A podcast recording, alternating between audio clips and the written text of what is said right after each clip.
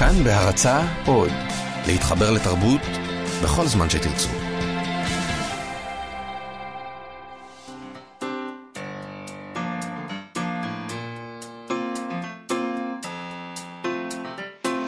מה שכרוך עם יובל אביבי ומה יעשה לה. צהריים טובים, שלום וברכה, אתם מאזינים למה שכרוך, מגזין הספרות היומי של כאן תרבות. אה, יום ראשון בשבוע. אה, אנחנו כאן מראשון עד רביעי, בשעה 12. ניתן להאזין לנו ברדיו, באינטרנט, באמצעות האפליקציה של כאן, כאן עוד, OD. אה, חפשו בחנויות האפליקציות כאן OD. הורידו ותוכלו להאזין לכל התכנים הכי טובים במקום אחד, באיכות טובה ובשידור חי. uh, תמצאו שם גם את כל התוכניות של כאן תרבות, uh, גם פודקאסטים, מוזיקה, חדשות ועוד. Uh, באמת דבר שכדאי לכם לעשות. איתנו באולפן מיטל כהן ויואב כהן, וגם יובל אביבי, שלום לך. שלום, מאיה סלע. סליחה. נזכיר שאפשר לשלוח uh, מסרונים בטלפון 055-966-3992, 055-966-3992. Uh, אפשר גם לשלוח אלינו הודעות בעמוד הפייסבוק שלנו, מה שכרוך עם יובל אביבי ומאיה סלע. אתם יכולים לעשות לנו לייק. כל העניין הזה מאוד מרגש, פייסבוק וזה, רשת חברתית, משהו פנטסטי. משהו חדש. חדש מאוד, עדכני, ש... עדכני, ואנחנו עם היד על הדופק פה במה שכרוך. בדיוק. אמ, אגב, יד על הדופק, מחר בערב יוענק אה, פרס ספיר לשנת 2017, סוף סוף נדע מי קוטף את הפרס הזה. אה, נקדיש חלק מהיומיים הקרובים אה, לדבר הזה. היום נדבר עם הסופר חגי אליניק, הוא זכה בפרס ספיר לשנת 2011 על ספרו המצוין, דרוש לחשן. נשאל אותו איך הפרס הזה משנה את חייהם של הסופרים, איך שינה את חייו, אם שינה, מה הוא חושב על המועמדים השנה. אם הוא חושב עליהם משהו בכלל. אה, נדבר גם עם אה, דוקטור יערה שחורי, סופרת, משוררת ועורכת, אה, על הרצאה שהיא, שאותה תישא במוזיאון הרצליה לאומנות עכשווית, תחת הכותרת מה לובשים סופרים וסופרות, מה לובשות דמויות ספרותיות, והאם זה בכלל משנה. אוקיי, okay, אבל נתחיל במכתב אה, ששלחו סופרים בשבוע שעבר לראש הממשלה, שבו הם קוראים למנוע את גירוש מבקשי המקלט מישראל. אה, אני מניחה שכולם כבר קראו את זה. אנחנו קוראים לכם לעצור את גירושם של מבקשי המקלט מאריתריאה ומסודאן, גברים ונשים הנושאים בגופם ובנפשם את הצלקות המחרידות מבריחתם וממחנות העינויים בסיני. ילדים שנולדו בישראל, המבקשים מאיתנו רק דבר אחד, לחיות, הם כתבו במכתב. המכתב הזה נשלח לחברי הכנסת ולראש הממשלה. על הפנייה חתומים בין השאר סופרים כמו דוד גרוסמן, עמוס עוז, א' ב' יהושע, מאיר שלו, אדגר קרת, צרויה שלו, אורלי קסבלום ונועה ידלין, אה, כמו גם למשל המחזאים עדנה מזיה ויהושע סובול. אה, את המכתב הזה יזמה המשוררת, הסופרת והמתרגמת טל ניצן. אה, ידיעות גדולות בדבר המכתב עם תמונות ענקיות של הסופרים אה, הופיעו בעיתונים. כותרות של ממש, אה, ותהיתי, אולי בכל זאת יש לסופרים השפעה, למרות מה שאנחנו חושבים. אה, אתה חושב שראש הממשלה יחשוב מחדש על כל העניין פתאום? לא חושב שראש הממשלה יחשוב מחדש בגללם. אני תמיד חושד במכתבים כאלה שהם קצת כמו ויכוחים פוליטיים. זה נהיה דבר מאוס כזה, כי את, כבר אתה מרגיש שאין טעם, כל אחד אומר את הצד אז שלו. אז עדיף לא לדבר, אתה אומר. לא יודע אם עדיף לא לדבר, אבל אני מרגיש שכל צד מקבל פה חיזוק לעמדה שלו. אלה שבעד הגירוש יגידו שהסופרים המנותקים האלה שוב מתערבים בדברים לא להם, ומי בכלל שאל אה, לדעתם. ואלה שנגד הגירוש יגידו, או, oh, הנה אינטלקטואלים, השתמשו באינטלקטואלים האלה כעדות למי שמתנגד לגירוש, הוא בעל עמדה מוסרית ורגשית אה, גבוהה יותר, כי כותבים לכאורה הם בעלי עמדה מוסרית ורגשית גבוהה יותר. מי אמר את זה? אה, זאת 아. אה. הטענה, כביכול. Okay. אוקיי. אני לא אומר את זה. Mm. Uh, אני לא חושב שמישהו ישנה את דעתו בגלל הדבר הזה. זה משמח על פניו שהתקשורת מבליטה את העניין הזה, כאילו יש עדיין ערך מוסף לקבוצה הזאת של כותבים וכותבות uh, בכירים, שאגב, אני לא ממש סגור על מה זה אומר, כותבים וכותבות בכירים ברשימה הזאת, אבל בסדר. במצב העניינים הנוכחי, יכול מאוד להיות שלפחות חלק מכלי התקשורת שנותנים לזה נראות, עושים את זה דווקא כדי שהקוראים יוכלו לזעום על כל האינטלקטואלים המנותקים האלה, ויביאו טראפיק של זעם. טראפיק של זעם זה דבר טוב. אה, מה שכן, אה, אני חושב שנוצר מצב מעניין, שבו לכותבים, ליוצרים בישראל, יש מעט מאוד מה להפסיד. וזה מאוד עוזר להיות נאמן לאידיאולוגיה שלך כשהיא מנוגדת לאידיאולוגיה של הציבור באופן כללי. אה, נניח שהציבור הישראלי נורא יכעס על היוצרים האלה, אז מה הם יעשו? הם יפסיקו לקנות את הספרים שלהם, יפסיקו ללכת להרצאות שלהם, ממילא הם לא קונים את הספרים ולא באים להרצאות. אז למי אכפת? נגיד מה שאנחנו רוצים. וזה כנראה היופי בלהיות במחתרת. אה, אני חושבת שיכול להיות אה, שלאנשים כן נמאס מהעילגות, מהמחשבה הפשטנית, מחוסר הרצינות, ואולי לכן הם שוב פונים אל הסופרים. וכן, יובל, מצטערת, הם הבכירים שבסופרים. מה זאת אומרת? מה, מה לא ברור בזה? זה עמוס עוז, א' ב' יהושע, דוד גרוסמן וכולי, הם הסופרים הגדולים שלנו. ההתעקשות שלך להיות ציני, כאילו, זה כבר מאוד משונה בעיניי. הם הבחירה, סופרים, אני מצטערת. זה נכון, השמות האלה הם באמת הבכירים. אה, תודה רבה.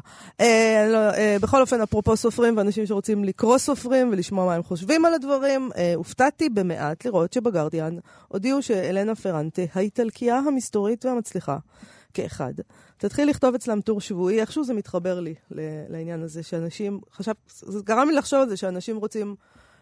לקרוא סופרים, אה, לא רק, ב... לא רק כי, את הספרים. כי זה טור על החיים. כי הם רוצים לשמוע מה הסופר אומר, כן. אז היא תתחיל לכתוב טור שבועי במגזין סוף שבוע של הגרדיאן, בו היא תחלוק את מחשבותיה על שלל נושאים, בהם ילדות, הזדקנות, מגדר, והטור הראשון שהיא כתבה והתפרסם כעת הוא על אהבה ראשונה.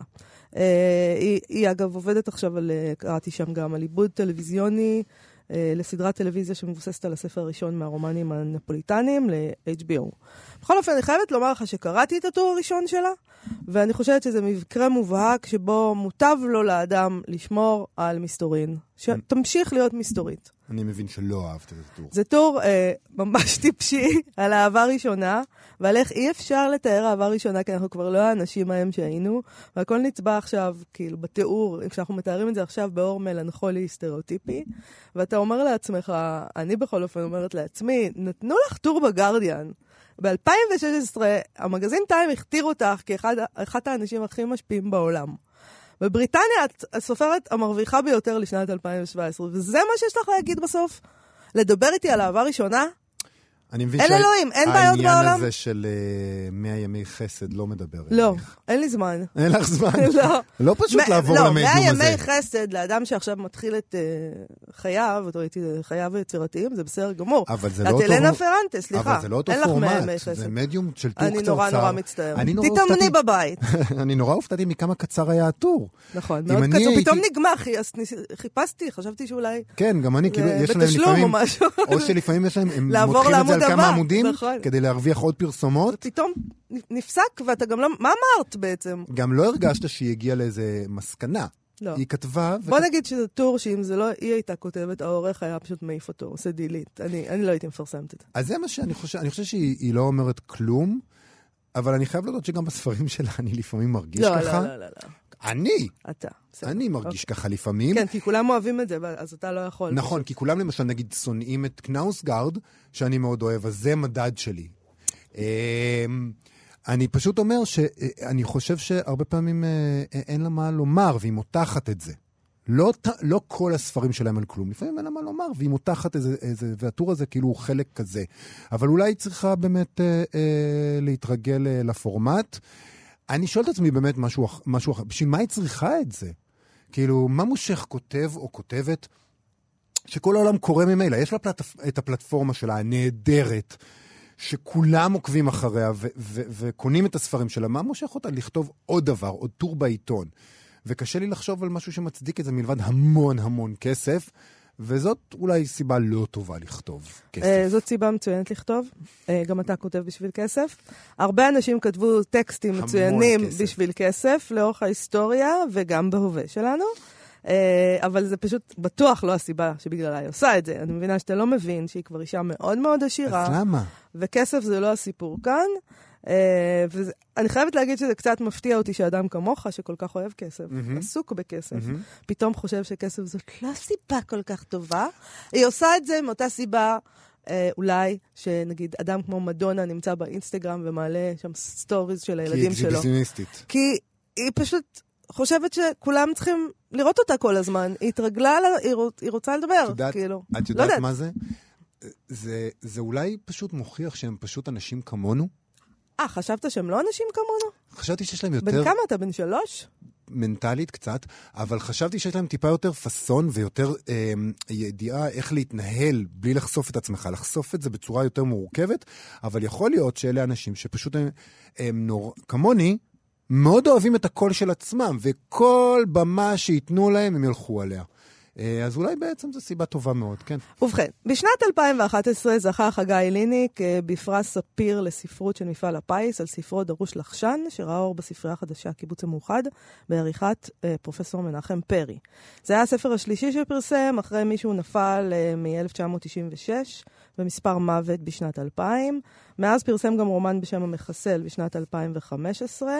חגי ליניק הוא גם עורך של אירועי אנטי שפע החתרניים שמתקיימים בתיאטרון תמונה, ומכיוון שמחר יחולק פרס ספיר לספרות לשנת 2017, ביקשנו לדבר איתו על הפרס הזה. שלום חגי ליניק. אהלן, אהלן. שלום, שלום. תגיד, איך השפיעה הזכייה בפרס ספיר עליך כסופר? מה זה לא, עושה? לא, השפעה עצומה, כיוון שזה נגזר מאיפה הגעת, או באיזה מעמד היה לך לפני זה. הייתי די אדוני, ובלילה אחד אה, נעים ויפה. אה, זהו, זה הכל פרק. אבל לי זה עשה המון, זה עניין של הכרה. זה התבטא גם, נגיד, סליחה על השאלה הגסה, במכירות? כן. כן? כן, בטח. לא, איתי זה סיפור, כיוון שהספר יצא, ו, ודרך אגב, דרור בורשטיין ערך אותו, ואחרי זה מנחם, mm. ככה שם יד, אה, שם יד מלטפת. אה, איתי זה קצת היה אחרת, אבל אתם התקשרתם לדבר על המקרה שלי? ב- אנחנו מדברים באופן כללי, מה ההשפעה של הפרס הזה? אתה לא רוצה לדעת, אה, מה, מה הוא עושה, הפרס הזה? תראי, זה עוד פעם, שוב, זה תלוי מאיפה אתה מגיע. אם אה, גרוסמן אה, זכה בפרס, הפרס לא עשה כלום, חוץ מאשר השאיר את חשבון הבנק שלו ב-150 אלף שקל. אז בוא נדבר אני... על זה שבעצם, אפרופו מה שאתה אומר עכשיו, יש לנו אה, חמישיית מועמדים עכשיו, ששניים כן. מהם כבר זכו בעבר בפרס. נכון. וכבר קיבלו הכרה. נכון. אז מה... לא חלקם, לא, אני לא חושב שהם זקוק להכרה. אבל הם, הם, אני חושב שעצם זה שהם ניגשו שוב, דרך אגב, זה גם קשור להוצאה, כי יכול להיות שההוצאה דחקה בהם, כן. אה, אה, מראה שבין, שהפרס, המשמעות הגדולה שלו הוא בעצם פרס כספי. זאת אומרת, אה, פרס ספיר לא מציב תו איכות לספר, הוא לא מסוגל, לצערי הרב, להכניס לקנון את הספר, אלא מעניק לך אה, כסף. זאת אומרת, אני זוכר שהתגובות של כל האנשים לזכייה שלי היו על הכסף. כן, לא אוקיי. אבל למה זה? אבל למה הוא לא... למה הוא לא מחזיק, מכניס לקנון? זה בגלל, לדעתי, בגלל הוועדה.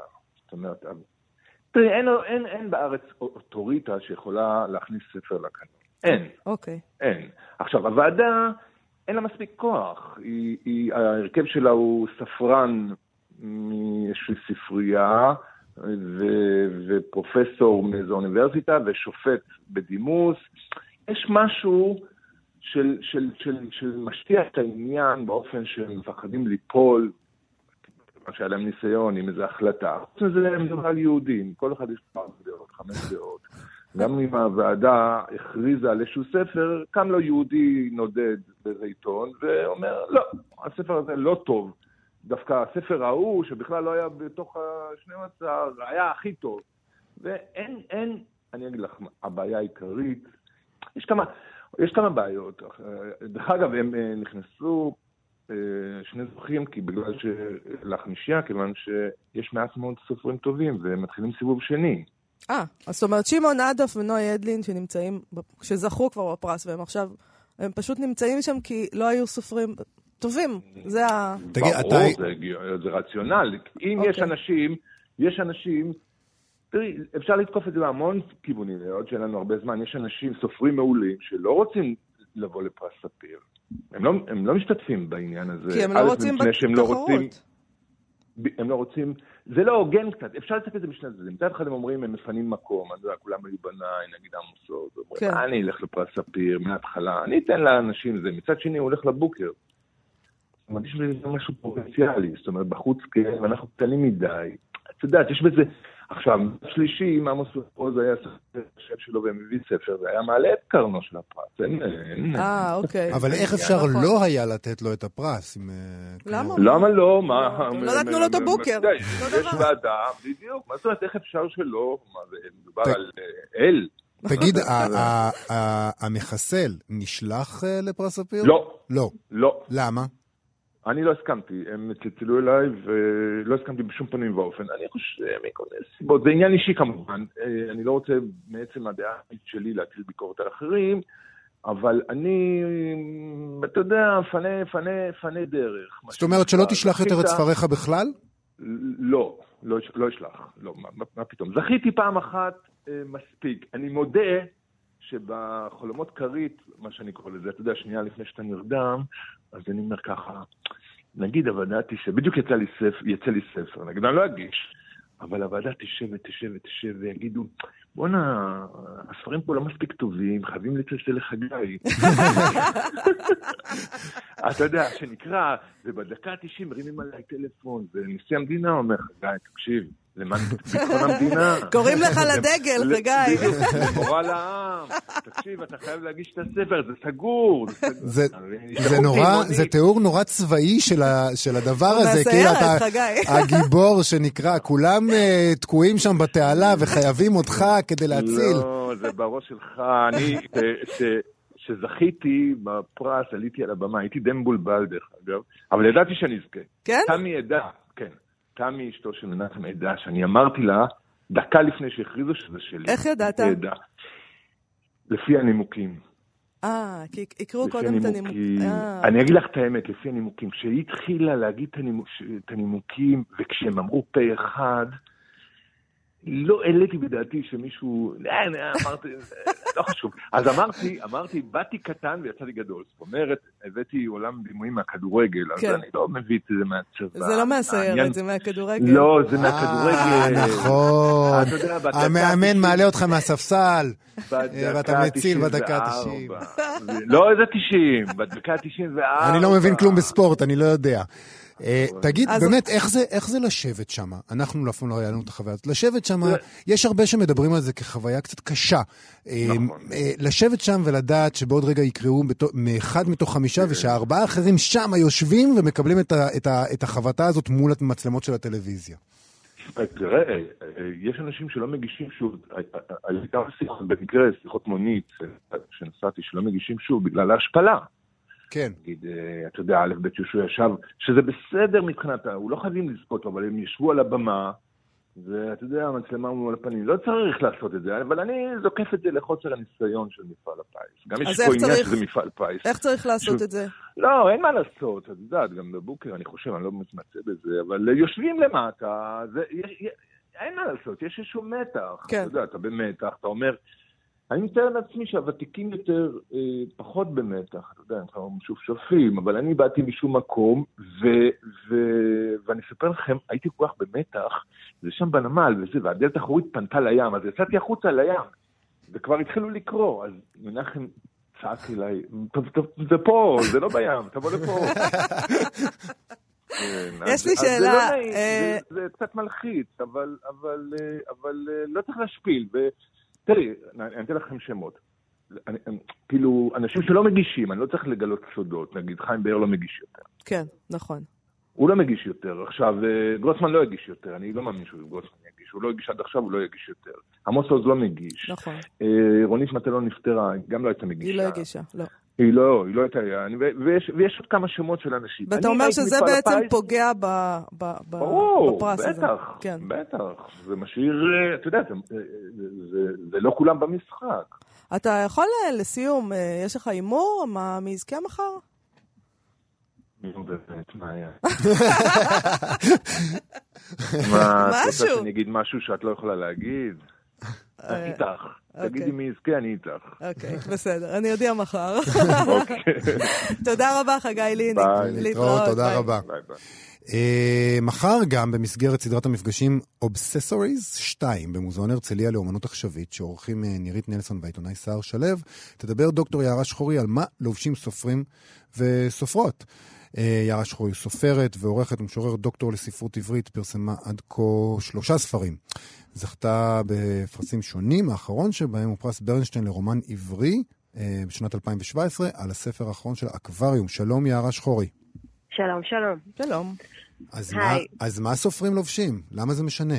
מה שהם רוצים, אני חושבת. אה, טוב. מה נשים רוצות? מה נשים רוצות? הכל. אה, או לפחות חלק. חלק אה, ניכר. חלק ניכר, וכראוי לנו. בעצם זה בכלל לא משנה, אבל מצד שני אני אומרת, דברים שלא משנים הם לפעמים משנים מאוד. ואחרי ההקדמה הסמי-אפולוגטית הזאת, אני אגיד ש...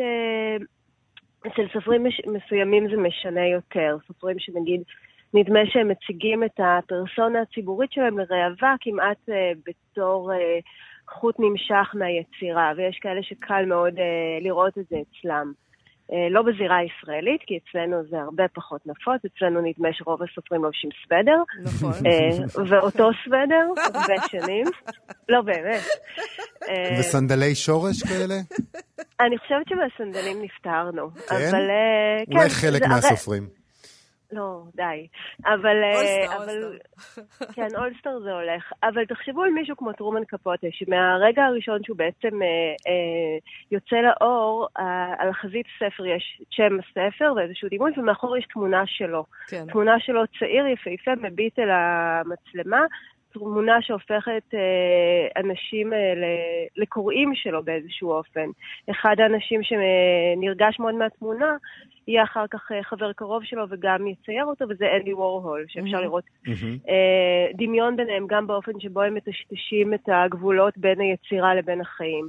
גם את האופן שבעצם, אה, אם טרומן קפוטה מתחיל בתור אה, בחור יפהפה ופגיע, אמנם עם קול שנשמע כאילו הוא בלע בלון הליום, הוא בסוף חייו נראה כמעט כגרוטסקה. עדיין הוא מבריק, אבל אם תראו, הוא, הוא, הוא נהג להופיע בהרבה מאוד talk shows אמריקאים, והוא, והוא מדבר שם, ו, והמנחים מתעמרים בו, והם שואלים אותו, למה אתה כזו קריקטורה? ועוד הספרות שלך היא כל כך מדויקת ומלוטשת. כן. הוא אומר להם, לא שמעתם אף פעם על חרדה? לא חוויתם את זה אף פעם? אה, אז הוא ממש, אה, כן, הוא וואו. ממש אה, חווה על בשרו את הדבר הזה, זאת אומרת, את האופן שבו היופי הוא גם משהו ש, שנמוג, שמתקלקל, שביצירה הוא, הוא, הוא, הוא כל הזמן אה, אחד הדברים המשמעותיים ביותר עבורו, סגנון. אני חושבת שמה שהוא עושה בסגנון, הטבעיות שהוא מייצר, טבעיות שקשה מאוד לייצר, דווקא הרבה פעמים כשהוא כותב על דברים מלאכותיים או מלאכותיים לכאורה, זה גם מה שהוא מייצר אה, בדמות שלו, עד הסוף. והשבירות הזאת שהוא מפגין כלפי העולם, עם חוזק נורא גדול, אנחנו רואים את זה גם בלבוש שלו, גם באופן שיש צילום מאוד אה, ידוע שלו, מצולם אה, בדירה שלו במלון בניו יורק, ממש כמה שנים לפני מותו. הוא שוכב שם, הוא נראה עם בין פסלים ופוחלצים, נראה כמו פוחלץ בעצמו, ומעלו יש דיוקן שלו צעיר, mm-hmm. כמו... אה, מין, מין היפוך כזה של, אה, של דוריאן, דוריאן גריי. גריי. בדיוק. כן. אז זה, ואפשר לחשוב גם על uh, סופרת שהיא פחות ידועה בארץ, אבל אולי זה ישתנה, ג'ואן דידיון, שהיא ממש uh, איקונה אמריקאית, שהופיעה ב-2015 כשהיא בת 82 בפרסומת של סלין. כן. ונדמה לי ש... ששם היא אפילו עשתה משהו שכמעט בלתי אפשרי, היא הפכה את סלין, את, את, ה... את המותג לשרת אותה. זאת אומרת, נראה שה... שהפנים שלה, עטויים במשקפי שמש שחורים, הם, הם מחזיקים זמן, מחזיקים ניסיון, מחזיקים כאב וטרגדיות, אנחנו פשוט רואים אותה שם. זאת, הם שניהם באמת, אה, גם קפוטה וגם אה, דידיון, התחילו במגזיני אופנה. זאת אומרת, הם כתבו שם מאוד צעירים, אה, קפוטה במנמוזל, אי בווג, אבל יצירות משמעותיות. אבל יש איזה משהו אולי ש... ש... שאנשים מתייחסים, זאת אומרת, כאילו הספרות היא פחות חשובה בעינינו, אם הסופר או הסופרת הם גם אנשים שמתלבשים ויש להם איזו נראות כזאת, אז אנחנו ניקח ש... אותם פחות ברצינות כאילו אולי. מתייח... כן. כאילו אופנה זה הבל, ואם מישהו מתעסק בהבל, אז למה שהכתיבה שלו תהיה טובה? אוקיי, okay, אופנה יש בה, היא, היא, היא הרבה פעמים גם הבל, כן? אנחנו גם uh, מכירים את האמירה הזאת של אוסקר ויילד, שתמיד אוהבים לצטט, שאופנה היא דבר כל כך בלתי נסבל, שאנחנו חייבים, או כל כך מכוער, שאנחנו חייבים להחליף אותה כל חצי שנה. uh, כן, היא גם הבל, וגם יש לנו נטייה אה, אה, לשפוט ככה סופרים, ו, ואני חושבת שבארץ אה, אה, בעיקר, אני חושבת שזה יותר, יותר חזק.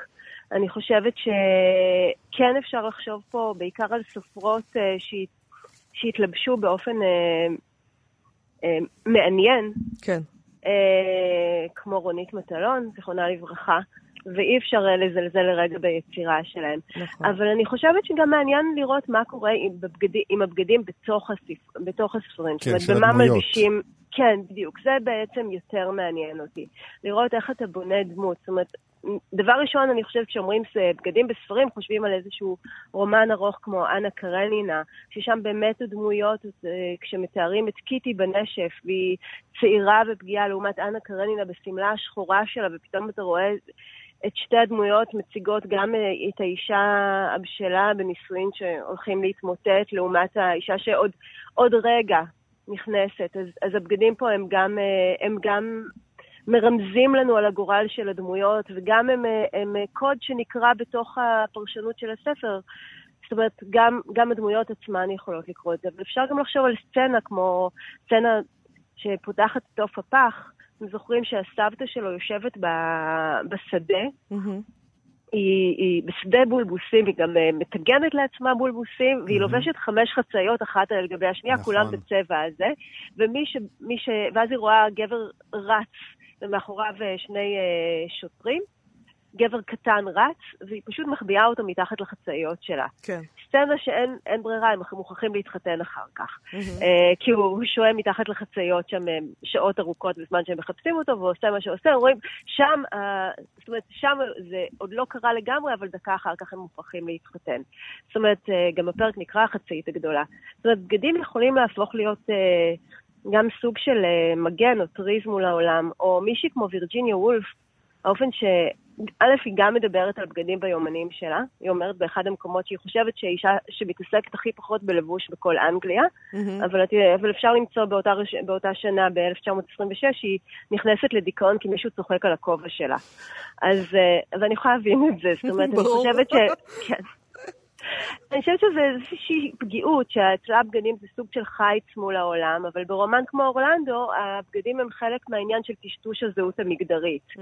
או הפלואידיות של הזהות המגדרית, שהיא לפעמים קורית רק בעין של המתבונן, שדרך הבגדים הוא לא מצליח להבין אם הוא עומד מול גבר או מול אישה. אז, אה, אז זה משרת אותנו גם שם. ואני חושבת שדברים שאנחנו נוטים לחשוב עליהם כעל טריוויאליים ולא חשובים, יכולים בעצם להיות הכי מעניינים דווקא בגלל זה. גם את התייחסת לזה קצת בספרות שלך, נכון? התייחסת לזה בספר הקודם שלך, לא בכפרים, בשנות החלב, נכון? לסוג של דקדנס אה, מבחינת אה, הלבוש. נכון, נכון, נכון. אני חושבת שבנובלה הראשונה הזה יש שם אה, הרבה מאוד נשים שבעצם מחליפות דבר בדבר. זה כמו, קצת מה שפרויד אמר, שאנחנו לא, לא מאבדים שום דבר, רק מחליפים דבר אחד בדבר אחר, אבל הן באמת מאבדות. והן uh, מתעסקות בבגדים במקום להתעסק בדברים, כי... בדברים שהם באמת איבדו. לך בעצם uh... שם, אם נעשה ככה ניתוח מהיר ופשטני אולי קצת, אז דווקא יש לך ביקורת על ההתעסקות הזאת באופנה. דווקא בתוך ההתעסקות שלך באופנה יש לך ביקורת על הדבר הזה. אז קודם כל, אני, אני, אני מניחה שזה ביקורת גם כלפי עצמי, כי גם אותי זה מעניין. אז, אה, אז כן, ברור שכל עיסוק כזה יכול בקלות להפוך לדקדנטי. אה, ובמקרה ההוא זה באמת אה, מעטה שאתה לובש שוב ושוב ושוב, והוא, והוא, והוא מכסה על איזשהו חור, והוא אף פעם לא יכול לכסות על חור. אבל, אה, אבל אני חושבת שאנחנו מוכרחים לעבוד גם עם התכונות הרעות שלנו. אה, לא שאני חושבת דווקא על אופנה כעל תכונה רעה, אבל אה, לפעמים עיסוק מוגזם בזה הוא בהחלט יכול להיות אה, אה, בעייתי, אבל, אבל כן, כשאני כותבת דמות אני בדרך כלל יודעת מה היא לובשת. זה, זה משונה. כן, ולרוב מעילים, אני כותבת מלא מעילים. לא טוב, הם באמת מכסים, הם מכסים. נכון? כן, כי זה סוג של שריון מודרני. כן. אה, זאת דרך היחידה להתגונן. יערה שחורי, תודה רבה לך על השיחה הזאת. נזכיר שזה לכם. במסגרת סדרת המפגשים אובססוריז 2. את uh, תרצי על הנושא הזה במוזיאון הרצליה לאמנות עכשווית, מחר בערב, באיזה שעה? בשש. בשש בערב. מחר בשש. נהדר, תודה רבה לך. תודה, יערה. להתראות. נעשה סטטוס ספרותי? כן, כן. ודאי.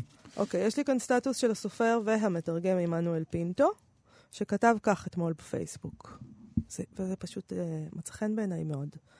מסביב מאות אלפים מיליונים של חומרי כתיבה, דלק כתיבה, חורים שחורים של כתיבה, וכותב מה הוא רוצה, הוא רוצה להכניס את הנשיקה שנשק, ואת חשבון הבנק, ואת זיכרונות אביו, את קריאת הפליאה של הילד וריח השרב, תנועת הסלסול של העלה הנושר, את כולם. אחרת לא שווה. אם לא ייכנס הכל ויירשם, תחושת החמצה תהיה כאן לתמיד. בכל סיפור שיכתוב תחסר תנועת האגן הנפלאה של המלצר. יחסר הטעים הזה בפה שעכשיו ממלא. אתה חושב שהוא צודק? שכולם רוצים את זה? כולם רוצים להכניס הכל? אני חושב שמה ש... שהוא אומר בעצם, שהכתיבה היא מעשה בלתי אפשרי, וזה יפה. אה, יש בה סתירה מובנית. אה, גם כקורא, את יודעת, אה, דווקא בטקסטים שבהם יש שפע של פרטים, אתה מתחיל לחשוב על מה אין, כי לא יכול להיות שם הכל הרי.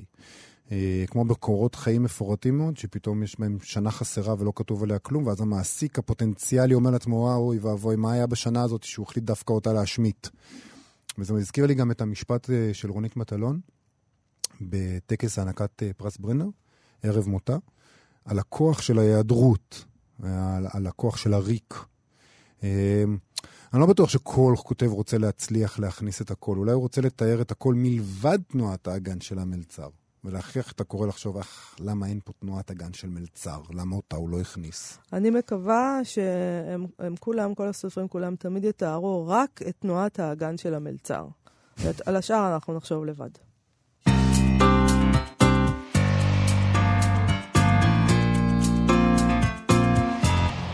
לפנינו פינת גנזים. נכון, פינת גנזים. הפעם כותבת הדר בן יהודה בבלוג הספרנים של הספרייה הלאומית על השיר אה, ימים לבנים של לאה גולדברג. אנחנו מכירים את השיר הזה, בין השאר, כי הוא הולחן מאוד מאוד יפה על ידי uh, שלמה ידוב. נכון, uh, בואו נקריא רק את ההתחלה.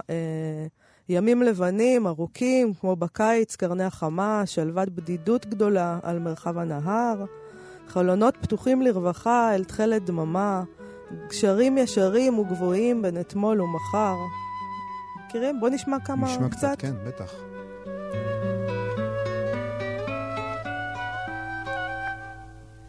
ימים לבנים ארוכים, כמו בקיץ קרני החמה, שלוות בדידות גדולה על מרחב הנהר.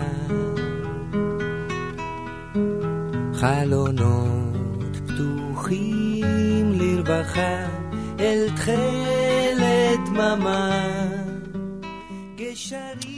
וכך uh, כותבת uh, הדר בן יהודה. את השיר כתבה לאה גולדברג באפריל 1932 בבון שבגרמניה, כשמזג האוויר אה, לא היה שונה בהרבה מימי החורף שלנו בארץ. בימים ההם חיה המשוררת בגרמניה, אך פניה היו כבר מועדות לארץ ישראל והיא כמהה מאוד לבוא אל הארץ. גולדברג, שאהבה לפרסם שירים סמוך לזמן שבו נכתבו, שלחה את ימים לבנים אל חבריה בפתח כתב עת לשירה ולספרות עברית מודרניסטית שראה אור בקובנה שבליטא. קובנה. קובנה. קובנה, הפכתי את זה ל... מאכל... למאכל כן. תימני. אוקיי. אה, כן, קובנה, כמובן, שבליטא. אה, השיר אכן התפרסם בכתב העת הזה, בחודשיים לאחר מכן. אה, ימים לבנים הם אה, ימים של חשבון נפש בזמן ובמרחב, ימים של בדידות, אבל גם של יופי שאפשר למצוא לצידה. ימים של שמחות שמזמנים החיים גם למי שבדידותה מוחלטת, שליבה נשבר מאהבה נכזבת ושבטוחה שלעולם לא תאהב עוד ושתישאר לבדה, כמו שכתבה לאה גולדברג ביומניה ובמכתביה באותם ימים לבנים שבהם נכתב השיר. אז הנה, הדר בן יהודה מביאה גם אה, מכתב של גולדברג מבון, היא כתבה אותו ב-28 לרביעי 1932, וכך היא כותבת: מתוך בדידות ושעמום ניגשת אני הפעם לכתיבת יומן. הבדידות, השעמום, אינם מדכאים, ואני מרגישה את עצמי עליזה ומבודחת משום מה. בלי כל סיבה כנראה. הבדידות אמנם מוחלטת, אין לי כאן איש שיכירנו. כל היום כמעט אין אפשרות להוציא מילה. ואני מתפלאת בעצמי עד כמה זה אינו נוגע בי. אני אפילו לא נוגה. מובן, יש רגעים, אבל רוב היום מצב רוחי מצוין ודעתי צלולה ואני שבעת רצון. כותבת, הלב התרגל על עצמו, מונם במתינות דפיקותיו, הימים שותקים, ימים לבנים וריקים. לאה גולדברג צעירה, רק בת 21, כותבת על הרצון ועל הצורך לאהוב. היא כותבת וחושבת שהאהבה היא המנוף של יצירתה, של שירתה.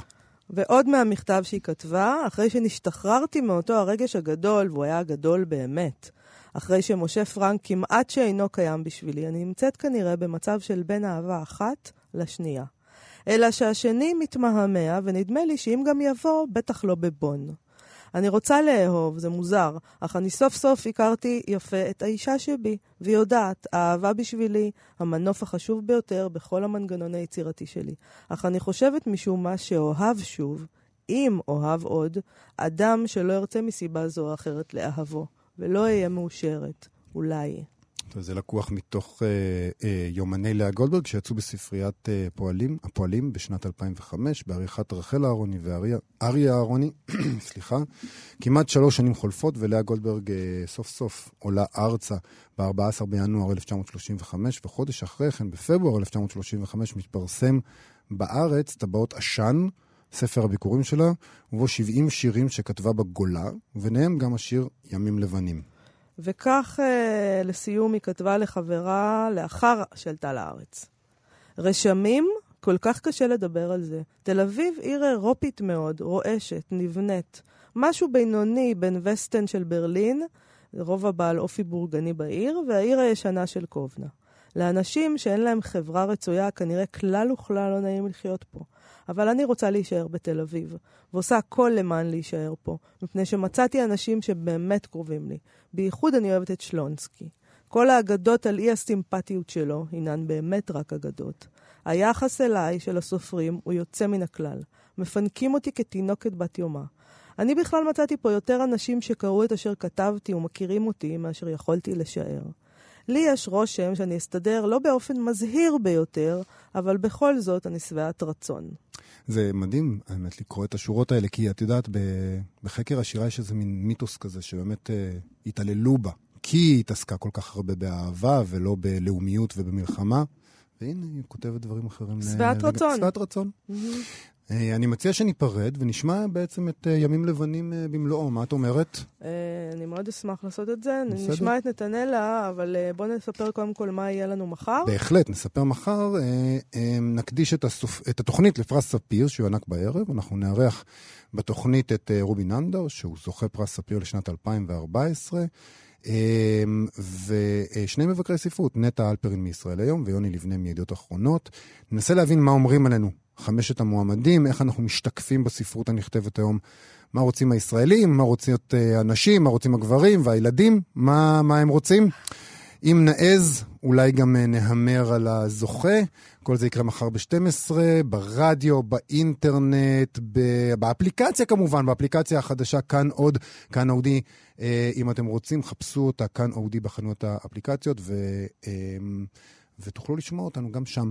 תודה רבה למיטל כהן וליואב כהן, אנחנו נתראה מחר.